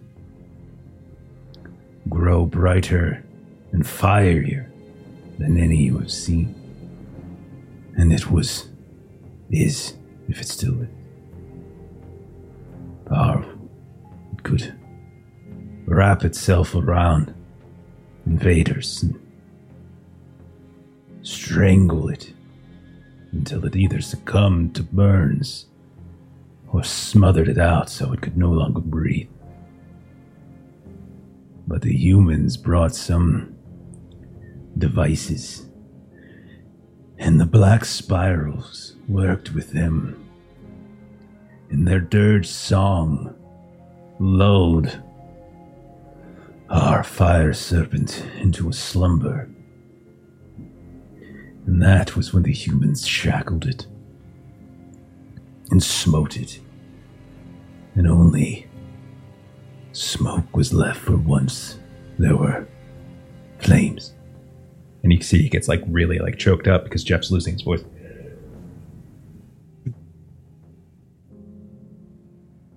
So yeah, he gets choked up and he looks out like, you know, a really emo band cover or something like that. well, sounds like we should. Armando. I know this guy's super depressed. Duke's trying all he can. Um, well, it sounds like we. in the car with you. You guys have already kind of like done way more Oh, than yeah. I thought you get from him. Yeah. We should uh, go to the fire spirits then if we want to convince your Caern spirit that we're allies and we should show similar strength in fire. I can help with this, but I do not think I can cross the gauntlet. I am no longer able to walk amongst the spirit world. But I will do what else I can. I know the knife, and I know the gun. It is not the same as claw and fang, but I can draw blood nonetheless. But I cannot speak with those who no longer allow me in their realm. Well, we'll just be a little bit of a detour and then we'll head back to our place and we can introduce you if you'd like or if you want some time on your own. We're not here to push you into anything. We just are trying to help other Garou. That's all. I will do what you think is best. So we'll say that the two of you head north, and you do in fact find that there have been wildflower wildflowers. Oh my god, wildfires that have been growing increasingly close to various neighborhoods uh, in the northern, northwestern section of the valley. Uh, it seem they seem to have kept it from spreading too far into various neighborhoods. But if you check the news, you if any of you have a phone, or if you just listen to the radio, whatever it might be, um, you will hear updates that they have managed to corral the flames, corral the fires. They've evacuated neighborhood neighborhoods. It's it's taken out a few homes. It's taken out what sounds like some sort of sort of commercial groundbreaking that they were doing. Some new shopping center that was going to be the hub of an extension, uh, and that seems to have been what kind of got caught up in the flame. Um, and so, as you continue to head northward, you realize like you're like there's roadblocks and stuff. They're not letting people pass, like except if you're in specific vehicles. Um, so how do you go about trying to pass by some of these, um, some of these just basic blockades? Nothing, nothing outrageous. Not like they're. Um, do how far do we think we are from like this area of fires? Uh, so what, what do you mean by that? I'm, I'm not sure I understand the question. Like how far would our like since we've been driving up to the blockades and we've been hitting the blockades, like how far away are we from the wildfires in general? Uh, I mean, you can. I mean, it's nighttime, so you you, but you could probably still see some like dark clouds on the horizon. Suggestions of like there's probably still some active fires. I would say, uh, you know, a handful of miles, maybe. Okay. Do we want to be wolves? And Armando, you stay here and we'll come back. If that's okay with you? I will watch your vehicle. No one will Alright. take it. I will slay any who try. Okay. I like your attitude. It's good. Jacques barks an affirmative, and he's he's still in his boat, so he just jumps out of the back. Okay. Yeah, we'll park somewhere away. like kind of like, you know, off the road a little bit, not where it's like, you know, right on the shoulder. We'll try and find a little uh, rest area or something and then Mm-hmm. go in wolf form from there. Okay. So if that's the case, then no issues. You guys can you stay away from the roads, stay away from anything that's that looks like, and you can circumvent it. And eventually, we'll say the two of you reach the edge of, and you can you you, can see it. It's like spread across. There's like these embers, this orange and red flames that are now that you're getting closer, contrasted still with uh, with the darkness of the horizon. And you can definitely see that there are emergency vehicles still here and there. Um, but it's it's corralled in an area. It doesn't seem to like they they seem to have kind of created like this barricade, kind of preventing it from getting any further to any sort of residential areas. Uh, and so, as the two of you approach from like a you know from a wilderness like desert spread, uh, you can you can kind of see exactly where these fires have been taking place. So, what what's your idea here for approaching? Um, my first thought was that we go uh Crinos and run into the fire and like with you know go like show of force to try and say that we are strong and you know and try and convince them that way and then kind of try to bond with them within the flames. That was my first thought. Jacques, Jacques looks at him, lets out a little yip, as I mean, that was say, that was yeah that was like out of character, but Duke can portray that in game. Yeah. Jacques yips as if to say, fire will cause us aggravated damage, and we will die. Fire is one of the things that will cause aggravated fire and silver. Yeah, that would probably kill you after a certain. Well, that was. Evan speaking. Evan does not know the Mhm. rules of this game. Fair enough. uh, no, uh, Jacques looks to Duke, and he's because Jacques doesn't really have any experience with communicating with the spirits. He's not. He's not an umbral uh, fighter, so he's he's looking to do and and kind of communicates that. Do you have some way to to reach out to them and speak to the spirits? other than to call it other than calling to them through the material world? Yeah, so I could try, but the only thing we could do here is just attempt to bind them. But I was trying to think of a way that we could communicate our reasoning somehow. If that makes sense. You know, not in like a malicious way, but Right. in a way of a brother of yours needs help and we're trying to find them. Do we know of any way to just come, you know, open ourselves up to the spirit world from the physical world and just try to commune with the spirits? yeah, I mean, there are many spirits that are capable of both, obs- like if they're in the physical world, if they've manifested in the physical world, which these apparently have, because they're raging fires. Like, Right. that's what they are. So they're in the physical world. Uh, so it's really not about you trying to like get into the spirit world at this point or trying to commune with them in the spirit world because they're not there. They have manifested here. Now they can, like most spirits, at any time they really want, they can retreat back. Uh, but currently they are still raging. So you're really just trying to communicate with them in the physical forms. Um, Okay. Spirits are weird, man. Like you guys, you guys know this. Like this isn't. I'm not trying to be cagey. It's just like Yeah. spirits are very strange entities that werewolves. You know a lot more than humans, but you sure as shit don't know eh, like more than maybe five, ten percent of all available knowledge of them. Like that's the thing. Like your understanding of them is so limited. So you guys put together a plan, and we'll see how they react. So Jacques is thinking maybe that as in hispo form, he'll set up kind of a howling song that is sort of a counterpoint to your plea for for like a parlay and see if as as Garou, as protectors of the spirit world, with our combined effort, we can we can at least draw them into a discussion.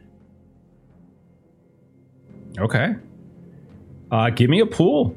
What you know? What, what do you think as as the two of you run up to the edge of the fire, and you do see it? It's a raging inferno. It's and the Mhm. heat is absolutely palpable. And I mean, you guys are tough, but at the same time, it's fire. Like fire is one of the few things that probably Yeah. would give a werewolf a t- like even like an ounce of pause. Um, so, So- it's not the you know this is a sort Maybe of like, uncomfortable uh, moment.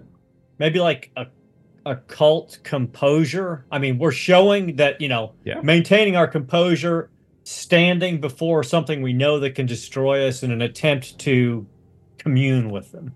I like it. Occult to to the idea of speaking with spirits, composure to keep your keep your wits about you in the face of something that could probably snuff the two of you out pretty easily right now. Yeah. All right. Um, you guys, one of you can help each other and give a boost. Like that's fine, and you just describe how it is the two of you kind of try to communicate. I've got five dice in a I cult have five composure. also. Okay, I'll, I'll aid you. Your dice roll. You've been hot tonight, so uh, All right. So it's my howling He's song been that hot. aids. It's been hot next to heat because he knows werewolves are scared of fire. Yeah. it's like, I don't know the rules. This is like episode twenty. We're like I don't know the lore. Um, yeah, I things think that hurt me. I think Duke's approach towards it is is like he wants to like obviously like show a force that we're gonna stand the withstand the flames, but also like the idea of that we want to channel this rage into a place where it can be let go and not contained. So the idea is like to get the if this works, the idea is to bind it and potentially Duke will let the spirit possess him and he will be like the the the you know legs to get to where he's gonna wants to take it to help save this other fire spirit. That's Duke's plan at least. Okay. it's a good plan. All right, I'll re-roll. Two successes. That ain't that great. It's not great. Uh, Aaron had to Anybody- say it. Do you get any bonus dice from me though? Does I put get- one. Oh, okay. And you're definitely not taking audience dice because you're a purist, as Yeah, Evan has already stated. there you go. Four. All right. the two of you, um, you're howling in the direction of the fire. You're making yourselves known, and like a it's like the fire is alive. It's like it's actually responding to you shout at it as you see this wave of it arc up into the air in a completely and utterly unnatural movement and sweep down and over uh, the ground in front of you to where it looks like a tidal wave crashing onto the beach. And it smashes down in front of the two of you. And then embers begin to circle. And then the fires from those embers suddenly light up. And you are surrounded by a roughly 10 foot tall wall of fire. And you are directly in the center of it. And as the flames are flickering, you just watch as there's it's like it's it's not there's no there's no sound there's no it's not talking to you but you notice like this sort of undulation almost like a frequency of the flames themselves as you just track it around you this here and this there as if it's trying to communicate i'm gonna need another roll uh, as four successes is not quite enough to kind of convince them that you're not just worth burning to a crisp so give me another give me another thought. This is like skill challenge time. Give me another what will you do as this this as there's a pause and then it begins to close in on you and kind of constrict. What is it that you guys say in this moment to try to convince it to help?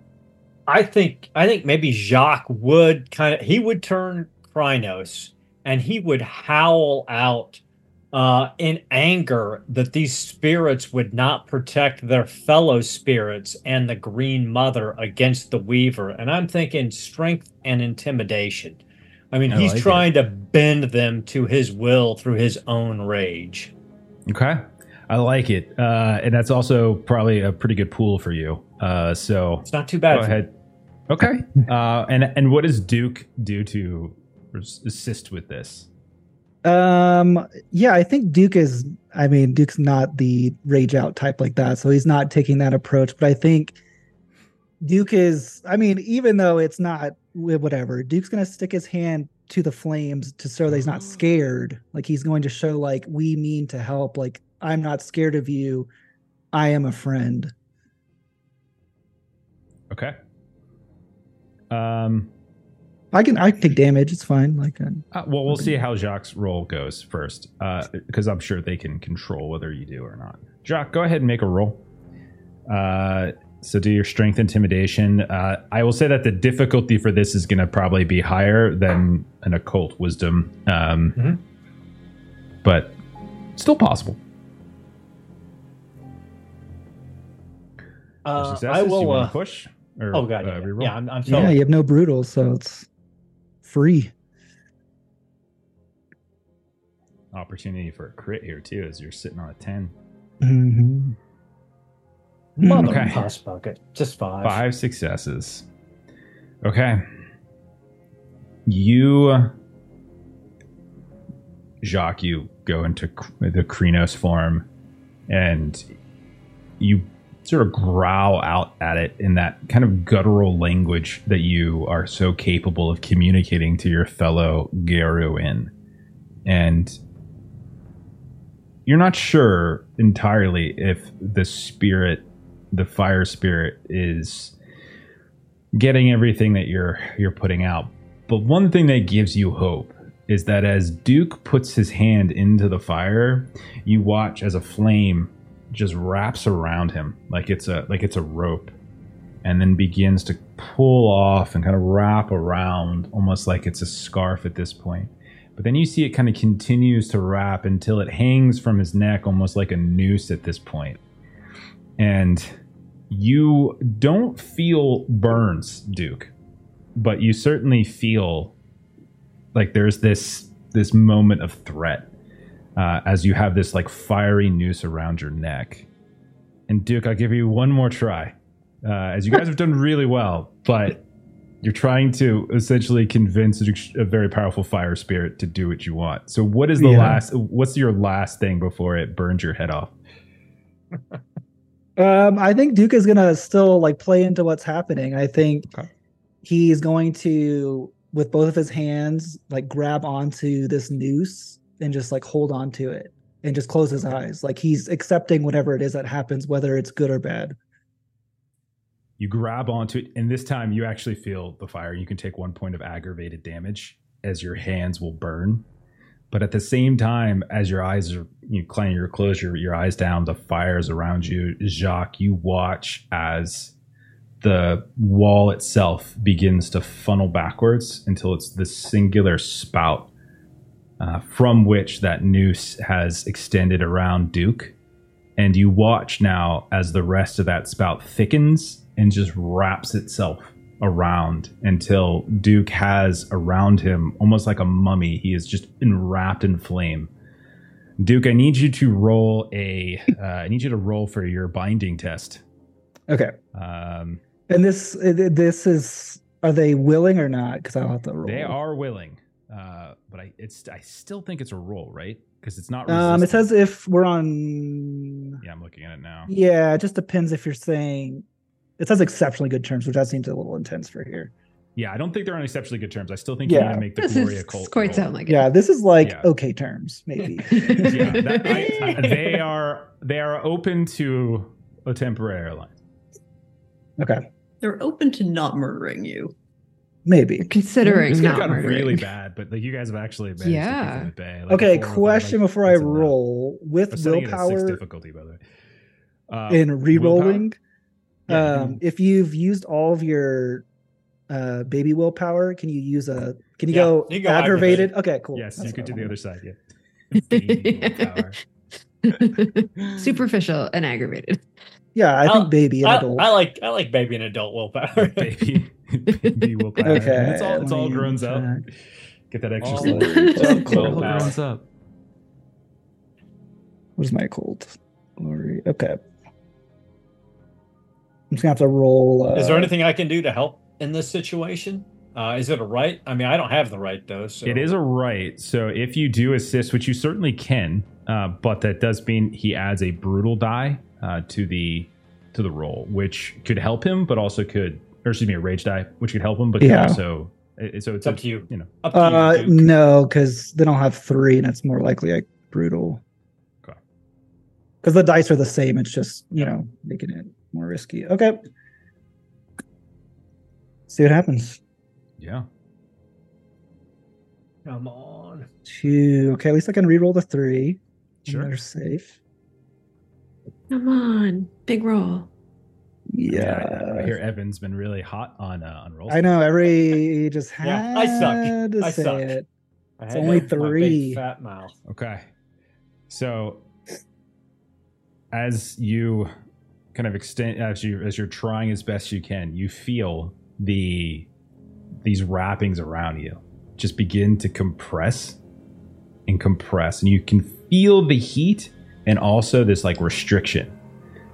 And eventually your clothes become singed your skin starts to take on a bit of blackness. Take another point of aggravated damage. But after a few minutes, Jacques, when you look out at Duke, who has been kind of going through this this little ritual process, old words, symbols, machinations with his arms and hands, and you look out, the fire's gone. And then when Duke turns around to look at you, Jacques, you can see his eyes are glowing this bright, fiery orange. As the spirit is inside you, but Duke, you feel very odd and very strange. And you feel as though your mind is kind of being pushed out to the side, as if it's not. It's not necessarily going to do what you tell it to do, but it is going to use your body for a little while. Jacques slips back into his bow, lets out a little bit of a yip and a bark as if to say, All right, we can work with this, okay. and trots back towards the car. Okay. So, uh, with that, with you guys successfully uh, harnessing the power of a fire spirit, that definitely won't backfire at some point. Let's cut Yeah. back uh, to so Lou. You will say maybe you drop Salina off and then go check on Lucas. Okay. Yeah, I don't think Eustace is. I'm, I'm going to go home. So uh, here's the here's the grove. You can go back and talk to Eustace, who is here, uh, and I'm going to just quickly go talk to you, uh, Lucas. Okay. Yeah. Okay. That. Yeah. That. That. That sounds good. Okay. Uh, we will check in on Eustace and Salina. Uh, you guys are back in Mhm. your grove. Uh, Eustace, you just had this like conversation with the door. You've spent some time with the kids all day. Salina, you've been doing some some espionage work. Um, anything else the two of you are looking to get done tonight? Hmm. It was interesting. We did a uh, duo trip to the Umbra. Ah, Saw yeah, some me too. Stuff. Oh, Uh, wow. We were just all uh, doing it on our own and making it back. Okay. That's right. Yeah, everything everything went fine. I I still have no clue exactly how to do what we need to do. Apparently, there's like some captured Thunderbird there.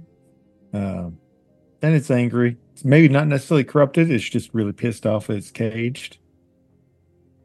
Well, we've noticed that uh, the good uh, good woman there, she is a spirit. She has a spirit. It's very strong. Um, can definitely see it as we kind of followed her. Lots of security around her. Lots of Mm. lots of things, and even in the Umbra, there's a lot of security around her area. Lots Mhm. of lots of eyes. Lots of watching. Lou is. I, I didn't go with her um, I stayed still and quiet and didn't mess up her stealth. But um, quite a bit of security there, creatures and whatnot. Man, knowing the serenity to recognize your wheelhouse is an important thing. She went to go talk to Lucas, so hopefully that goes better than last time. Something something happened last time. I I spent a little bit of time with him. Oh, she, I think, shared a bit about uh, our heritage with him, and Oh, mm, that's it rough. takes a little time. It takes some time to adjust to that information. Mm. But I'm Yeah. hopeful that when Jacques and Duke come back, that maybe they've been successful. I hope so. I feel bad. I don't know that I've got that much to contribute other than like some past knowledge. You know, you know the uh, Mother Morella talked about, um, you know, Lady of Glass, who I assume is the lady You you've talked been. to her. Mm-hmm. Oh yeah, so you remember that tree she had up Mhm. by their place? So they kind of have that sort of similar, like growing in the spirit world adjacent to where we are. She's been watching the kids. The kids all kind of made this whole thing talk about how they actually really like her, and she's always really helpful. But it was kind of uh, the other fellow that was kind of the piece of shit, and uh, you know He maybe really is a piece of shit. it really was. Um, but yeah, turns out she and Rune are like super close. She gave her a big hug, talked about how good, you know, just it was kind of a nice thing. Honestly, she kind of wants to watch out for the kids. I assume it's hard talking when she does the bird speak thing. Which Rune said she talked more than normal. I'm blabbering. Yeah, we did. She's not going to help us though. She'll just watch and make sure that hers are okay. Yeah, kind of. And honestly, I didn't quite. I I'm fine asking, like you know, making sure she's watching after the kids. I'm not going to ask her to go running into this. Asked her if she had any insight to share. Main thing I got was a whole bit about the Thunderbird. You know, and she gave a heads up about the Lady Glass. It's kind of who you've been spying spying on. You know, the Circle Dogs, which is the Spiral Dancers, and you know, there may be another thing that isn't immediately clicking in my head just yet, but um, We have quite the task in front of us, and I think it was going to be quite the danger. Well, you know what uh, Mark Twain said: you got to eat a toad, do it first thing in the day. Nothing else will seem half so bad. So once we're all together, we should just go do it. I yes, the the longer we wait, the worse things may be. So I will go think about our impending possible uh, demise. Wait a minute, it occurs to me. Young Garou seem pretty friendly. They're not c- comparatively to us to them. They're not that much older than Lucas. Maybe I might see if they're willing to, you know, subtly spend some time with him, so he's kind of got some uh, kin to help ease the transition. That is a great idea. You know, you you just have quite the caregiving instincts. It's I admire that in you. Well, thank you. You too. You keep people healthy. I appreciate that. Oh, I it fr- from time to time. Sometimes I get a little distracted, but uh, I yeah, lose. You're saying things aren't always a straight and easy path for you. You don't have multiple things to take care of. This well, see, there you go again, caregiving, and she'll just kind of pat you. Mean well, you're always trying to help. You can't do everything all the time. It's okay. Well, thank you, Eustace. Always feel Thank better you. chatting with you. Same. And then I'll go do exactly that. Go see if I can catch Rune and Titan and the rest of them and kind of like subtly hint, like, hey, you know the thing where like a parental figure be like, hey, can you spend some time with the younger kid? Yeah. But Titan will be, Titan will be like, uh, if it does it mean helping Lou out? it does, and there's a chance that maybe, you know, hard to tell till it happens, but he might be, you know, and um that's not an easy transition. I don't know, you know, I'm not going to ask any of you to share what happened for you. I know my transition it was bad. It was just terrible, and I wish to hell that there had been somebody there for me, and that's you know part of why I like to try so hard to make sure that others have somebody. And uh, if he could have somebody, I think that'd be great. Uh, you're a real stand-up guy. The whole group of you are great. Yeah. So you Yeah, know, Uh, I, I I can help. Uh, I can tell. I've been I've been spending a lot of time with her, um, and uh, I can tell she's struggling. You know, There's a lot on her plate. she tries to do a lot. Nobody can do everything, and uh, she loves them. You know, but not everybody knows how to do everything all the time. That you know, the whole village to raise a child thing, right? I had a little brother, but when change came, I I had to leave so that he didn't, you know, get hurt. Yeah. I had a little sister. I was trying to protect her from my dad, and when change came, I didn't have either anymore. So, um, you could be there. That'd be great. And you can see like he like kind of nods and kind of sees you're upset, and he's understand. It's like a I understand. He puts a big old hand on your shoulder and kind of pats it. I'll help. I can help. All right, you're the best. You just the whole lot of you. So lucky you're here. It's not luck. It was It's all you that made sure that we're here. Group thing, man. We're no luck there. That was just y'all helped us when we needed it, and now it's time to us to pay the favor. And Rune said that you don't want us coming with you, but I don't know if we can sit idly by and not lend a hand, at least in some way. Yep, man. Listen to you. Just you know the whole future talking. It's great. So glad you're here. All right. I'm gonna go take a second. I'm sorry. Yeah. All right. Okay. And so uh, we'll cut at that point over to Lou. Did you go home, Lou? Lou, what's your apartment like or your house like? Where, where, where, does, where does Lou live?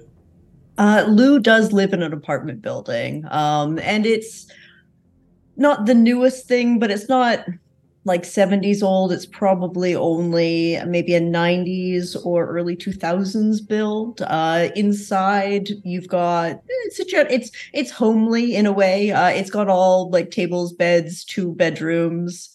Uh, but it does have a bit of a mess. There's lots of plates in the uh, in the sink, and covered in papers, and and there's that big board just kind of like against an entire wall that just has like all the little uh, newspaper clippings and details and who's doing what uh, in terms of corporations.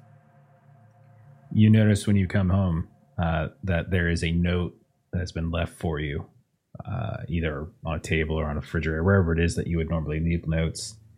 And it says going out. And it just says Lucas.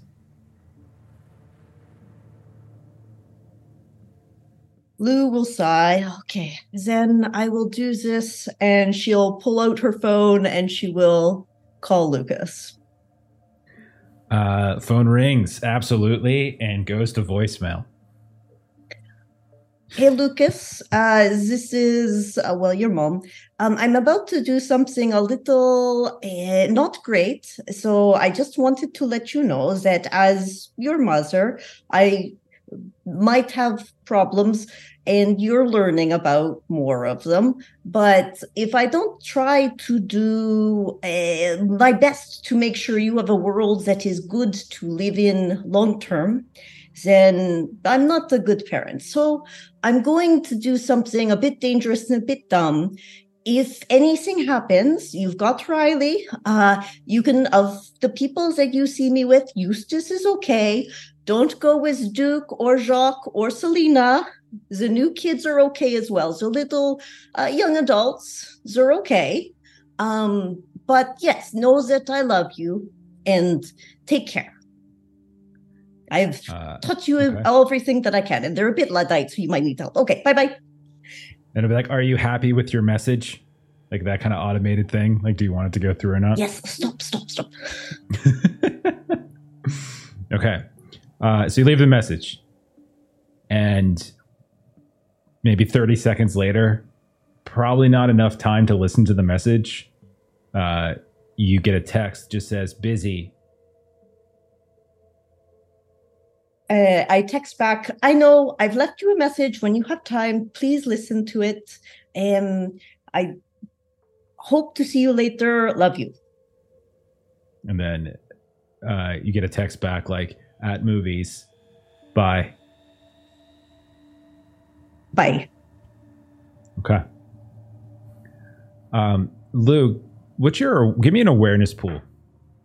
Ooh, all right, sure. Awareness and Wits, probably. Yeah. okay. Driving, maybe. Uh, da, da. All right, all right. Uh, I will use a willpower to re-roll three of those. Okay. Nice. Okay, Okay. okay. Was that five total? Is that what you had? Yes. Okay. I think that um, is. Lou, you notice that when you're looking around, there's things missing. Um, refrigerator, cabinets. Um, you notice that when you peek into Lucas's room, a lot of his stuff is missing. Clothes, a bag, that kind of thing. I'm not that surprised, but he'll take his time. And I've given him information now. Okay.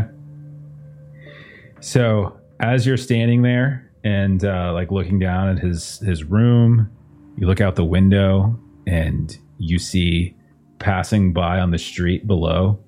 You see a van just pass by. This kind of ice cream truck just passing along the road, continuing off down the uh, boulevard near to- your apartment building. And we'll end there uh, for tonight and uh, we'll pick up next week. oh gosh. Everything's fine. He just ran away. So just ran away. Sure. Okay. Sure. Oh. That's why you give the bonds and stuff so I could put him in danger. Like that. It's in, it's in. Yeah. But don't worry, he's running away. He's running. away. I like how he's he's afraid because like his mom's like, "Hey, I'm a werewolf," and so the solution is, "Hey, let's send a bunch more werewolves to go hang out with him." So like, this is so great. Like, yeah, we're werewolves too. It's I all- don't it's- know it's that. with being a werewolf. Yeah, no, no, it's well, okay. but gonna there's a difference great. between like They're young. Yeah. They're hip Yeah. werewolves, you know. Yeah. Like, she's Yeah. old. She's in like her Sure, 30s sure, or something. sure. Okay. It's going to be great. But they're Sure, I also mean, from a it's like- place that like made a whole thing about like let's bring new people in. Like they very recently experienced the ex- how you bring somebody in and help them cope with it. Yeah. No, I think that makes a lot Yeah. of sense because it's much more recent for them too. They've they've done this shift before Mhm. as well. Mhm. All right. Uh, so that is the end uh, uh, of uh, this ep. Next week could be the end. Could be the end. End. We'll see how the pacing goes. You guys have a uh, fire spirit possessed Duke. Uh, you have a a werewolf gone full Harano Uh, you've got the knowledge that a a powerful Thunderbird spirit is gonna bust its ass free and just destroy everything once it's free. Um, you've got a missing kid now uh, with Lucas, so everything should be great. Mm-hmm. Should be fine. Should be fine. Super good. So yeah, we'll see what happens at the end. Uh, so why don't we go ahead and do some closing plugs, and then uh, then we'll go out of here. We'll start with Jeremy. Jeremy, pl- go ahead and plug your uh, your Patreon, if you will. I know that you have a Patreon. You very Mhm. very much Yeah, like everybody's on for us. Patreon, comic books, maps, tokens, fun stuff. Check it out. There it is, right? In the Twitch chat, perfect timing, just like that. No problems whatsoever. Uh, Aaron, you want to tell us what's going on over on Garblag? Absolutely. So uh, next week on Tuesday, you can join uh, Millie the GM at 4 p.m. Eastern Standard Time as she continues running her Coriolis campaign. Then on Wednesday at the same time, I will be in the narrator's seat, uh, continuing the Marvel Multiverse Cataclysm of Kang, where we will be starting the rank three adventure um, in New York City. So that should be a good time. And then Thursday, um, you can find Pete, Mr. Garblag himself, is continuing to showcase his his brand new RPG that's currently being kickstarted called Heroic Deeds. Uh, it's kind of got an old school high fantasy feel with modern mechanics, and he's running his players through the classic Red Hand of Doom adventure. All right, perfect. Uh, as for us, next thing we got going is tomorrow night. Aaron, you're running tomorrow night. What are we doing tomorrow? So tomorrow night, please come back and join us at the same time. We're going to be jumping into the Warhammer 40k again with Cubicle 7's Wrath and Glory, and we're going to find out what our uh, Veronius team of troubleshooters have gotten up to after they managed to clear out the silent monastery with uh, with their inquisitorial acolyte only almost dying from a sniper shot due to pissing off a commissary general. Yeah, Commissar yeah. general, that is. So close. We're so close. So close. I would have been okay if you killed him. I would have been okay. Now he's part robot, so he's becoming closer to to my people. Yeah, so uh, He's embracing the Messiah. Absolutely, as all should. Uh, any, uh, as the flesh is weak. But never mind. Uh, all right, and Motive then, force uh, strong. it is the motive force is strong. Uh, so Saturday is our next game. After that, we got Call of Cthulhu: Eternal Lies. Uh, if you didn't watch the end of last session, that was something. Uh, Steven did Steven things. Uh, So yeah, it's that was the thing. That was- oh Lord. that was a way for that to end. Uh, so we'll see how this goes. Uh, Monday we got some Fragged Empire. Uh, as uh, you can see, the top row playing in that are are like kind of weird, uh, sort of uh, zany space sci-fi stuff. Uh, Tuesday more heroic deeds. Uh, and then next Thursday, possibly the finale of Werewolf. And if you uh, if you haven't uh, joined the Discord yet, you should go do so. Like right this second, if you're watching this on Twitch, as we are about to, we're going to do a giveaway pretty soon here to give uh, some lucky Discord user on our server a, uh gift, uh, gift certificate to Norse Foundry, so you can get some fancy new dice that look really nice. I used it nice twice, uh, or dice related accessories, that kind of stuff. Um, I think that's it. Let's go ahead and raid Insomnia Night RPG if you want to go ahead and follow along. Uh, thank you to uh, to Entropy Emporium for the raid earlier. Thank you to the Rebel Pilot as well. Uh, but we'll pay it forward. Have a great rest of your night. We'll see y'all later. Bye bye. Good night. See ya.